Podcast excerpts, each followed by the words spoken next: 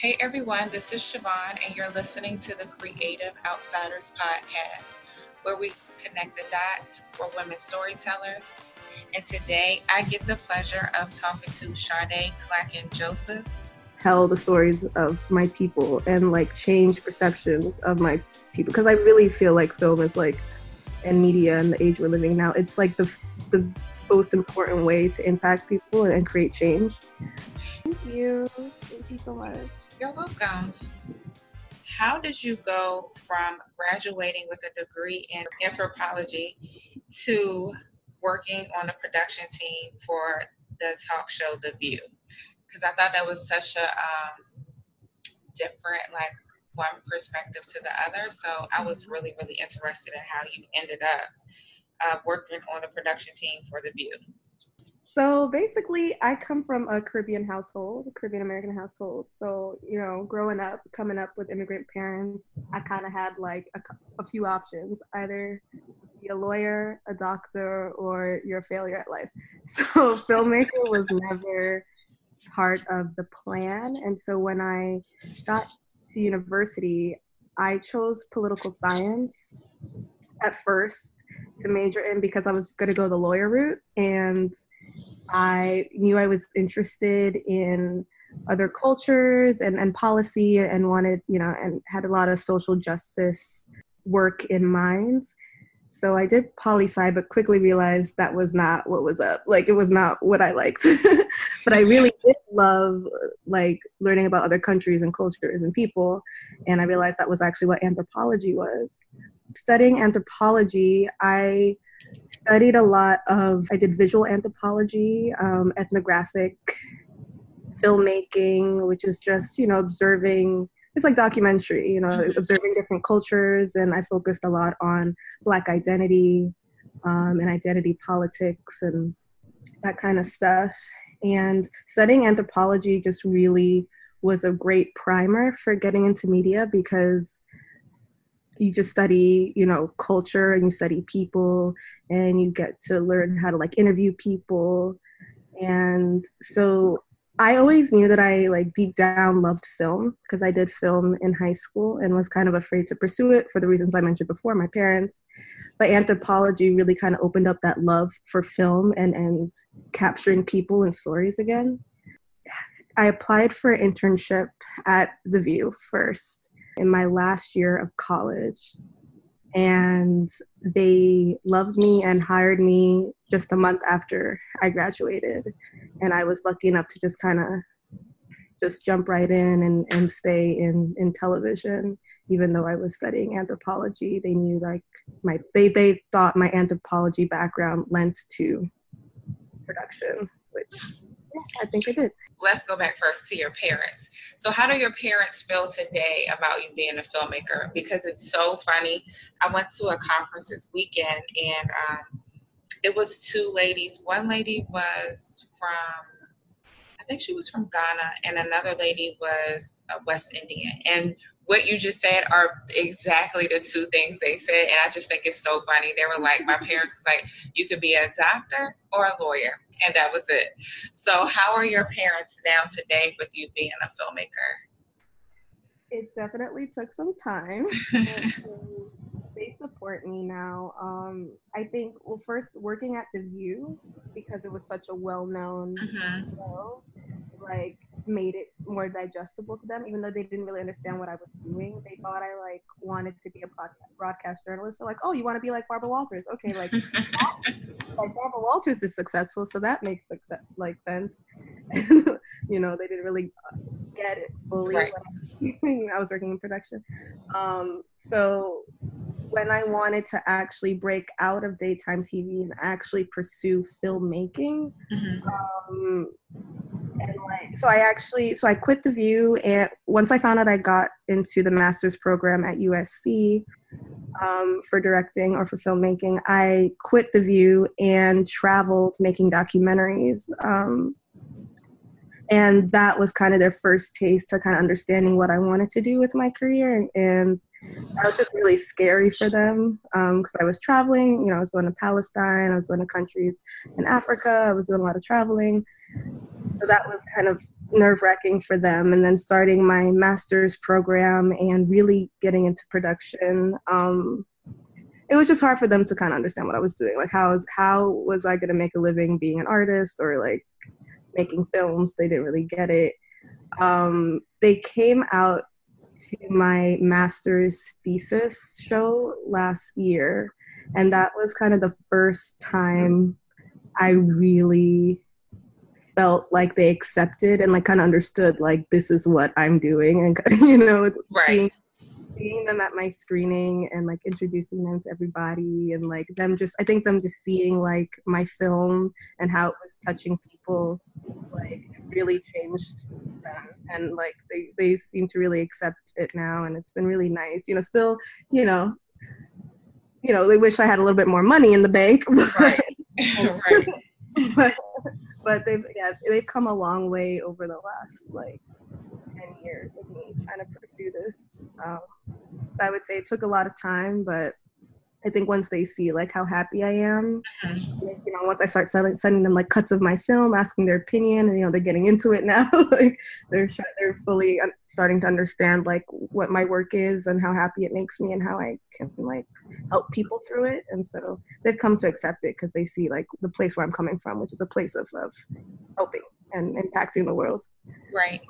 So then, okay, you left the view, and we'll go back to the view just to ask another question. But you left the view, and you decided to go and basically do documentary film around in different areas, and like even you said Palestine. So my question for you is and I know it sounds crazy, but like, what gave you that like push or that nudge that you knew like this is something that I want to step out and do? Because it is one thing to like say, okay, I'm gonna go and work at the View or even be an intern, but then to step out on your own, what was that deciding factor? And then like, how did you prepare?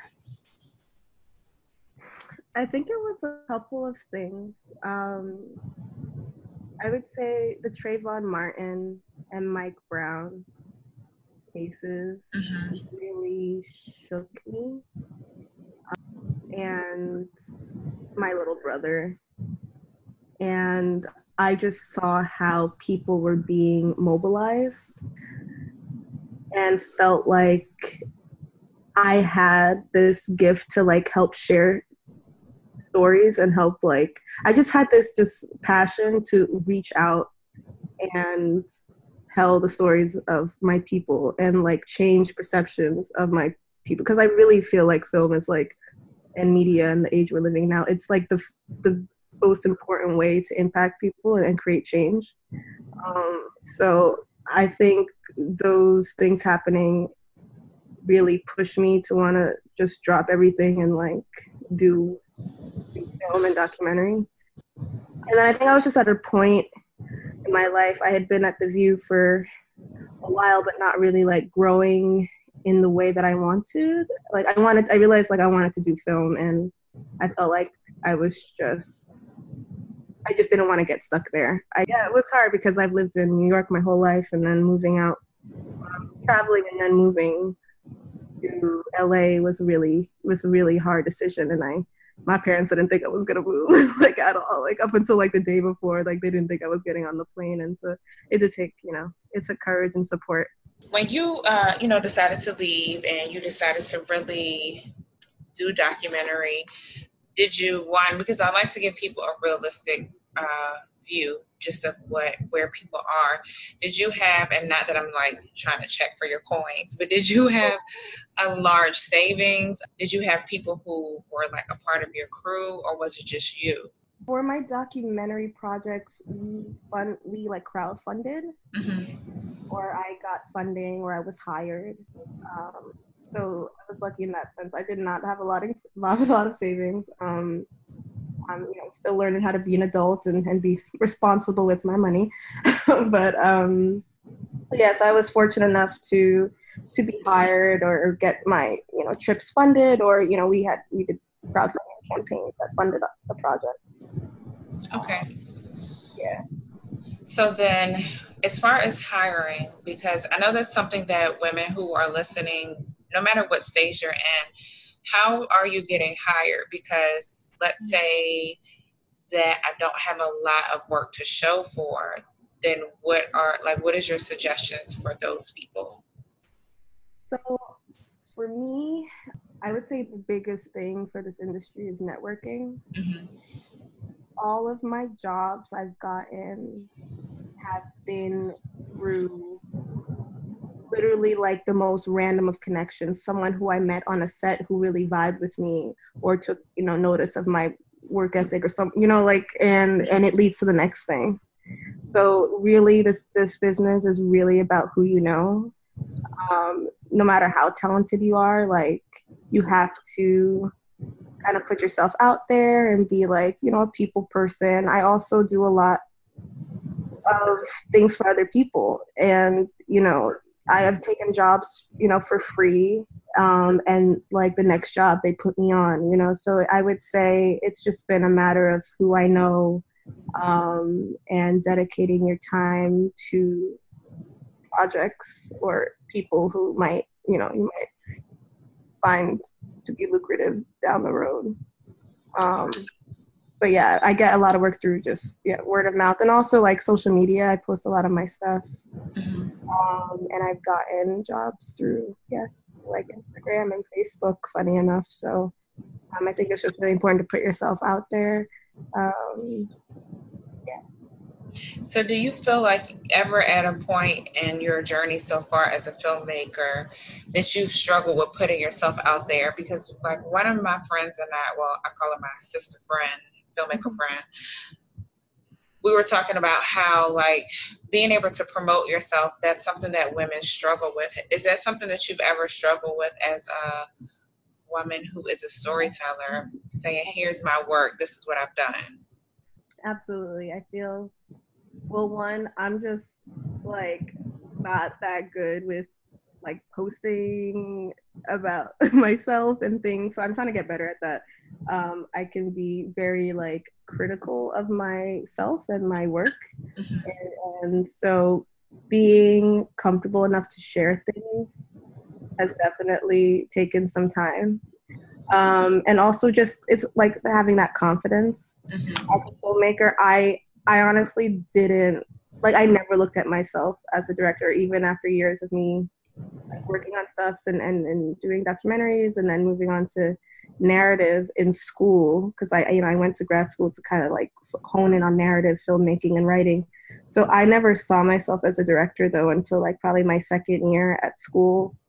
Um, and just, I didn't have that confidence as a director because I didn't think I like done that many things and like you know it's just easy as a woman especially one of color especially when you're the only person on set like to kind of take ownership of that and then you know be proud of that and like flaunt it. I also i think it's also maybe a cultural thing like i grew up learning like you're not supposed to like you know talk about yourself and you're not mm-hmm. supposed to you know flaunt what you had and you're not to, like, even my mom to this day is like don't put this on facebook. Don't tell people what you do it. You know like you know so it's like this very this culture of like you're you know as a woman you kind of gotta like you know, not be showy and not like talk your business and not like try and sell yourself all the time. Like be humble, humble, humble. And so I think it's it's just like in our nature to like not do that. So, um, yeah, it's definitely something I'm still working on, but you gotta put yourself out there. Like there's, you know, you do. And it's so funny that you say that because I definitely think it is a culture thing because um, I mean, I'm African American and like I feel that way, like because that's how, you know, it was brought up. My mom and dad was like, especially because you're already trained that just even by the way you dress, like you don't want to draw too much attention to yourself. You want to be modest, and it does definitely translate into even as you grow and then this is your art but then i have to remind myself like this is my art but this is also like what i do for a living. Mm-hmm. so like if people don't if i don't tell people they won't know. So that's the equivalent of me working or wanting to go for an interview and i'm just sitting there and i'm quiet. But i'm hoping they're going to give me the job Exactly. like just sitting there smiling. They're like, "You have anything to say?" You just shake your head like, "No." Know, it's so Even like in class, I like hate raising my hand. I like I don't know. It's just like you gotta just kind of be confident in yourself and not be afraid, and that's definitely takes learning. Yes. yes, it does. So you went to school specifically to help you hone your voice in narrative film as a director. Mm-hmm. What what do you think, or is there a difference from you directing per se, let's say documentary, even though you're not necessarily documentary directing, because it is like real time. But do you think that there is a significant difference? And if it is, what is like one thing you learned or learn about yourself as a director? There definitely is a difference. I think and, and for me, if and if you can do documentary, you can do anything in film because learning documentary first was such a great crash course because you have to like anticipate things. You have to like um, it's kind of doing everything opposite. Whereas with narrative film, you kind of write everything out, you plan everything, you rehearse, you prepare documentary is a complete opposite. You got to think on your feet. You got to find the story. You have to anticipate, you know, moments and just kind of throw yourself in and kind of rewrite everything after the facts in the editing process. With documentary, like a lot of there also there are similarities too because it's still the job of the director to make sure the subject is comfortable and to connect with them and to bring out the most like authentic response from your subject. Same thing as what you, what you do with actors and narrative, but different skill sets. You know, documentary is just so on the fly and nothing is like planned. Even though when you try and plan it, and you kind of just got to learn how to roll with the punches. Mm-hmm. Um, whereas with directing, it's like much more calculated. But yeah, I always say if you can do anything in documentary, if you can edit doc, if you can shoot doc, if you can direct doc, you can do it in narrative probably way way better. I agree. I agree. Like, cause that's basically where I have started, and I think I'm gonna like coast in documentary for a little while, yeah. just because I love telling like stories now that are happening. Because I like how you felt that compelled when everything was going on. Like, I have to get out and tell those stories. That's how I feel. And I just think that um, social media sometimes does a really bad job of telling stories that's going mm-hmm. on in the world. Like we always just see negative. Mm-hmm. So it's just kind of important for me to counter it. So yeah, I knew I had to do something like I was I think it was high school. It was high school and I got uh, some global youth leader conference thing. I got accepted and went for like two weeks traveling with all these international students. And this one, I'll never forget this one, uh, my friend, this one Turkish kid was like, you know, before I met you, I didn't know black people could be beautiful. Wow. He was like, I've never seen a black person that looks like you in my country. They don't. It was like he made and he was so like he meant it as a compliment. It was coming from such like a, you know, good pl- intention place. Mm-hmm. But like I was just like shocked, and I was like, oh, and he's like, and, and when I was living in France, but like I didn't know like, like you don't talk like the black people I see on TV, like you talk really like really good. And I was like, what?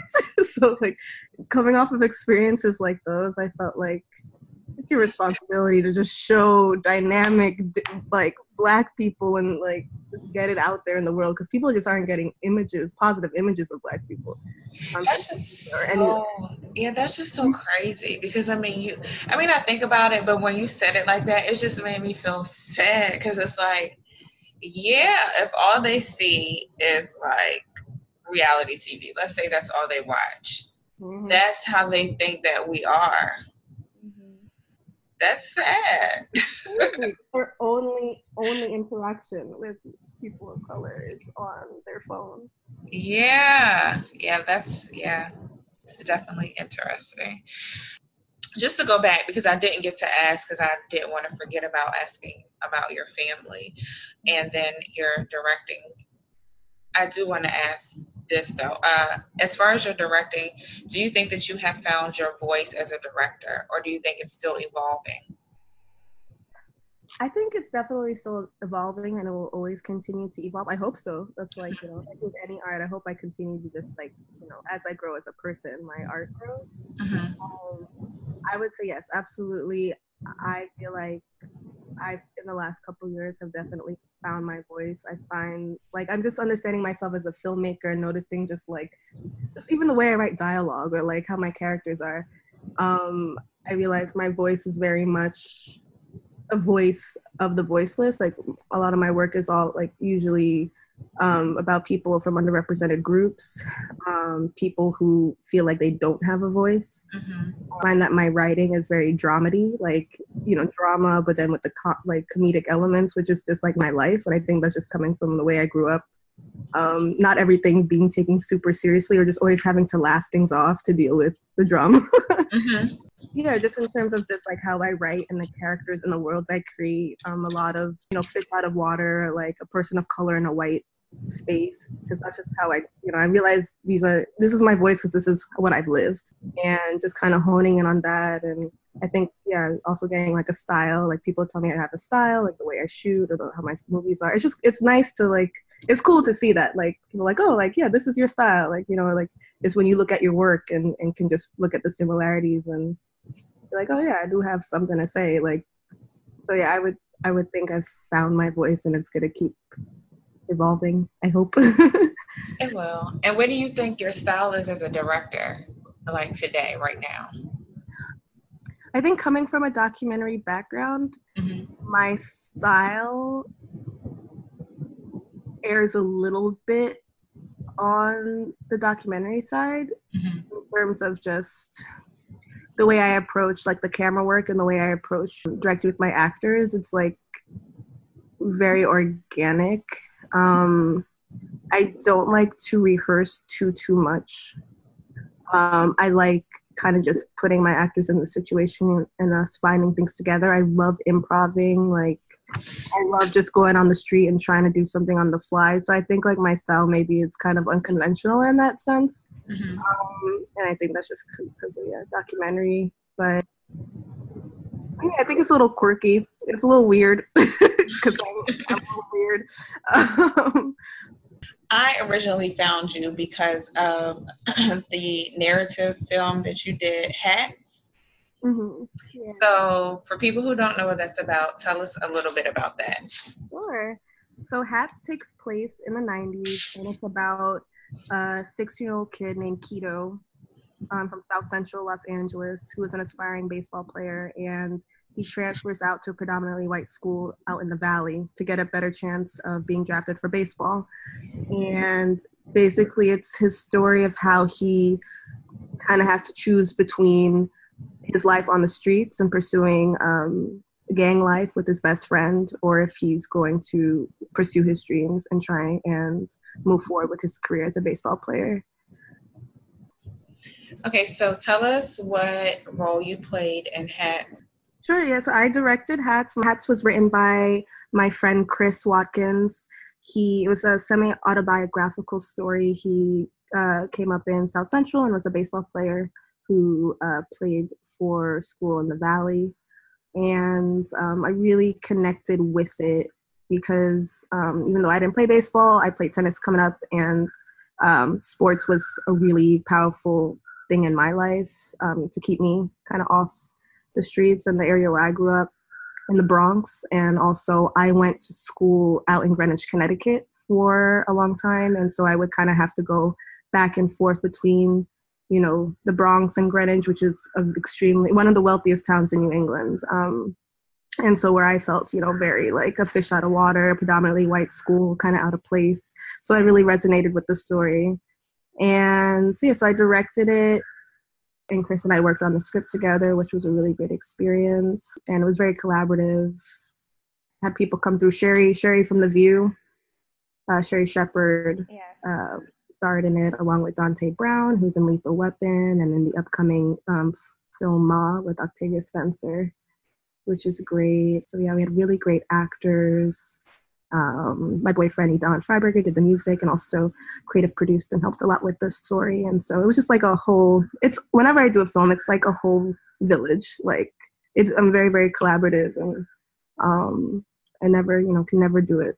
Never like to take credit on my own because it is a it is a whole team effort. So yeah, um, Zoe, I think maybe Zoe's the one who who you know. Yeah. So yeah, yeah so Zoe was was my producer on it, um, and she she was actually the one who who found the story. Um, oh, okay. Found, yeah, she found the script first and brought it to me, um, and so I thank her for that. Yeah. Uh, we had on like on season one. We interviewed her. Yay. Yeah, she's awesome and love her. So I think it's very important, like us women of color in film, just kind of supporting each other, working together, and also putting each other on. Yeah. Um, I think that's been like the biggest, one of the biggest things I've taken away because um, there's very few of us.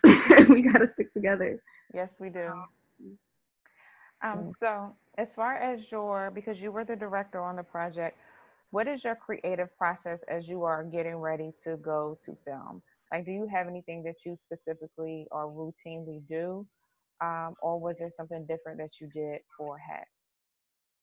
Creative process, I would say, well, first, I like to once once I have the locations and everything locked, um, I like to you know like shot list, uh, spend time with my actors as much as possible, even if it's just not rehearsing. It's just getting to know them, um, seeing the different things I can channel during um, production to help get whatever performances we need.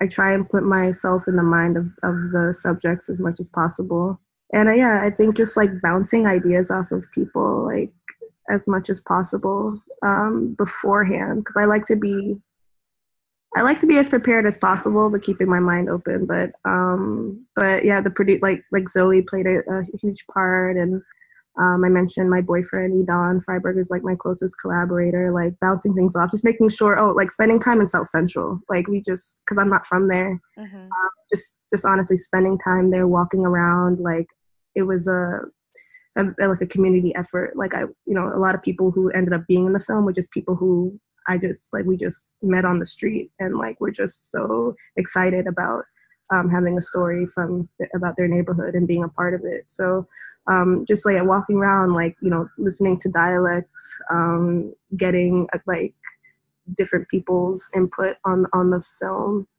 um, was super important uh, yeah, any anytime I'm doing a, a story about a specific place, and if I'm not from there, I feel like it's my duty to like do the research and really put myself like in the place, like physically, just in the spaces um, when prepping.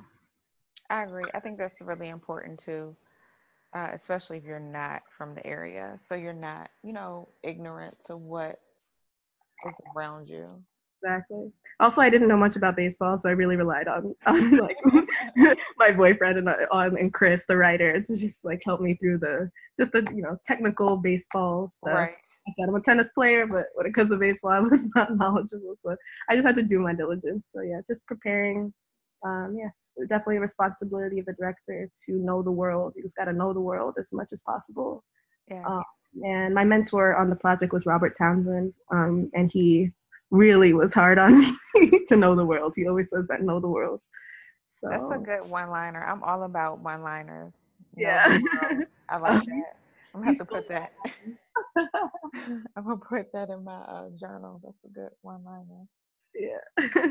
and that's so um, interesting because I was going to ask you that um, as far as mentors, for people who like, let's say somebody who goes back and listens and they're like, wait, I would love to have you as a mentor. Like, what suggestions do you have on people who are in the industry or tr- not necessarily in, but who are interested in being filmmakers? How should they go about finding a, a mentor? Um, God, it's hard because if you're in the industry, you're busy as hell. mm-hmm. And unless you have made it, you probably not going to have time to be nobody's real real mentor, you know? Mm-hmm. Um I think for me, going to grad school just automatically, you know, was was my access to all the mentorship I could have asked for. Um, Robert was my professor at school. I had amazing, amazing professors at school who have become mentors to me now um, after school, and uh, I honestly don't know how I would have gotten them unless unless I went to school. but um, well, yeah, and I've I've made some mentors um, like after going to like some talks and stuff from different um, directors, female directors who I've admired, and just literally just asking for their email and keeping in touch and getting coffee here and there. But um, it's it's definitely I don't I don't know how one finds a mentor nowadays because everyone's like super busy, and I think mm-hmm. that's why I think it's like us as female um, like uh, women of color in the industry. It's really like our job to like if you see someone in need, kind of reach out. Like mm-hmm. I'm always there for like my friends, my filmmaker friends, when they come to me, like asking for like help on a script or to help edit, like feedback on an edit or this and that and a third. Um, just trying to make time for people, but it, it's hard. You just kind of you kind of have to reach out and not stalk, but follow up with people who you want to learn from, and just bear in mind that people are really busy. You might just have to like email a few times before you get a get a response. But um, um, yeah, I find that there are people out there who are willing to help. Where when you once they see the passion that right. you have, um, people respond to that, and yeah. Right. So, is there anyone that you would love to collaborate with in the future or even right now? Oh yes. um, oh gosh, it's a very long list. I don't know how to narrow that down. Um, I guess give us your top two women that you would love to co- collaborate with. In like filmmakers or actors or. You can do filmmakers or actor. Wow. Okay. Let me think about this answer. um. Well, I would. I would just love to to um collaborate with Rachel Morrison or Kira Kelly. Mm. Um, that would be good. Kira, I just love her work, and you know, I've reached out to her a few times for several projects, and it never works out, like timing wise, because she's so booked. But she always replies within like an hour or two. Like she's been so responsive, which I really appreciate. But um, she's someone who I really hope to collaborate as with um in the future. And Rachel Morrison's like one of my favorite DPs, so I would really love to collaborate with them. Um, the DP direct relationship is like the most special and most important relationship on any film, and um, finding DPs who you can who just know you, mm-hmm. and, like really actually lend to the story and who know story are really important. So I feel like they um, they are that. So I would love to work with them. Um, I can't like in terms of actors. There's so many. I, I like there's so many actors I'd love to collaborate. I, I don't even know where to begin. Um, yeah, that's but, cool. no, the two you gave those are really good. Those are really good. So, just any uh, feedback before we uh, wrap it up for people who are like, let's say, not necessarily just starting out, but have been working on films, putting some type of work out there what do you have or what advice or encouragement do you have for those women who are between the place of like where they are right now and where they want to be? Because i know that sometimes like social media or even just being hard on yourself can discourage you. Do you have any like words of encouragement for them? I would say continue to challenge yourself um and like run towards your fears because usually there's a good result. um, I would say be open to critique and criticism and know that you're gonna fail, mm-hmm. like a, a lot of times, or like there are gonna be people who just don't fuck with your work. Um, but to not get discouraged, remain open and learn how to like listen, really listen and receive criticism constructively just continue making stuff because we're in an age where anyone can make anything if you have a smartphone. Mm-hmm. Um, so, con- like, just continuing to create, teach yourself as much as possible. Learn every aspect of filmmaking, even if you just want to be a director. Like, learn sound, learn like how to color grade, learn like I would say just digest as much as you can because the more you learn about the process of filmmaking as a whole makes you a stronger whatever you're trying to be. I think that's really good advice. it is. So, what are you watching right now and what are you reading right now? Ooh, okay. So, I am watching Insecure, of course, um, and Who is America because Sacha Baron Cohen is a genius. Um, and I just watched the finale episode last night, and my mind is still racing. Um, but yeah, so that's what I'm watching most recently. And uh, who am I reading? I'm reading NW by Zadie Smith. Okay. Uh, Zadie Smith is just like amazing. One of my favorite writers. So reading that. Um, yeah. So I'm gonna have to get that. I'm such a book junkie, mm-hmm. and I'm so behind on Insecure. I hope to binge watch. I mean, even though it's only this is the third episode, right? Yeah, yeah, yeah. You, yeah. I still feel behind. I was like, I couldn't even talk about it the other day. Like, so. and I still have to watch the last episode of Love Is. I haven't watched the, the season finale. Finale. I'm don't don't don't be hard on yourself. It's hard. It's hard finding time. It is. I'm just like, and then I was gone to a conference, so it was like I literally had no time to do anything. I was like trying to sneak between the sessions and like check my email and respond to people and make sure I had stuff together. I was like, oh gosh, yeah. yeah. So taking yeah, time to watch stuff is really important. I'm trying to get better at it, but like, it, yeah, we have to do it. Oh, yeah. Mozart in the Jungle. Mozart in the Jungle is another one I started watching on the plane, and I liked. That's another show. Oh, I'm gonna have to uh, Google that. What is that on? Is it on Netflix or is it on a station? It's it's on a station, I think, because I watched it on the plane. Okay. Like, TV, it was TV channel stuff. So yeah, I'm not sure. But Mozart in the Jungle, it's with Gael Garcia Bernal and um, Jemima Kirk. Okay. It's just I really like it. Maybe it's because yeah. I'm from kind of like that world, New York music scene, but it's really good. I'm gonna have to definitely check into that. So, what is next for you?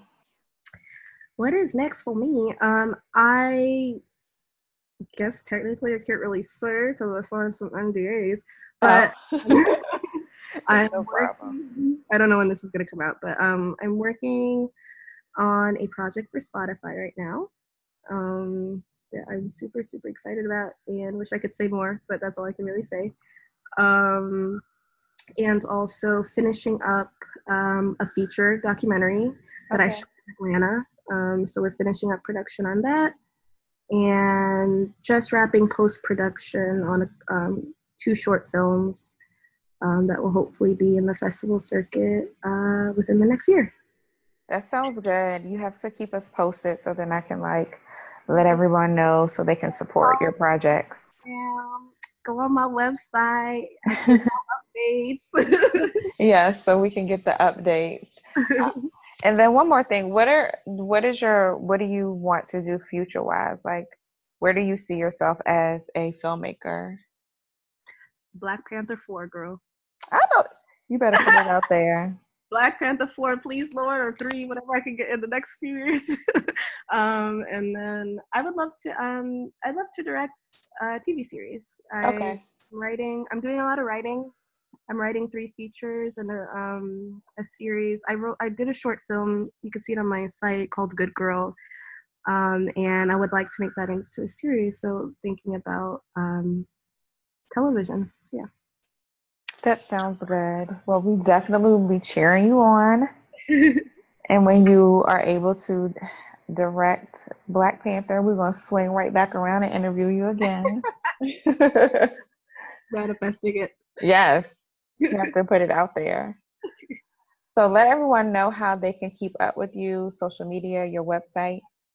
Yeah, so um, everyone, you can follow me on my Instagram. It's Sade C Joseph. That's S A D E C as in cat Joseph, and uh, that is the same for my website, SadeCJoseph.com. You can yeah, check it out. Send me an email. Let me know what's up. Yeah. so everyone, you know that you can find us on Instagram at the Creative Outsiders with an S, and also on our website. It's the same thing. Make sure that you sub- subscribe. Uh, you also leave comments if you have questions for any of our guests or today's guests, just shoot us an email and we'll respond back to you. And I just want to thank you again for taking time out of your busy schedule to inspire women to go out there and tell the stories that's in their heart. Oh, thank you so much, Siobhan. I'm sorry this took it took so long, and I'm so happy we finally got to link up. No, it's okay. I know stuff happens. and thank you so much. I like it was really good information, and you definitely encourage everyone who listens now or going back to listen. Thank you. You're welcome.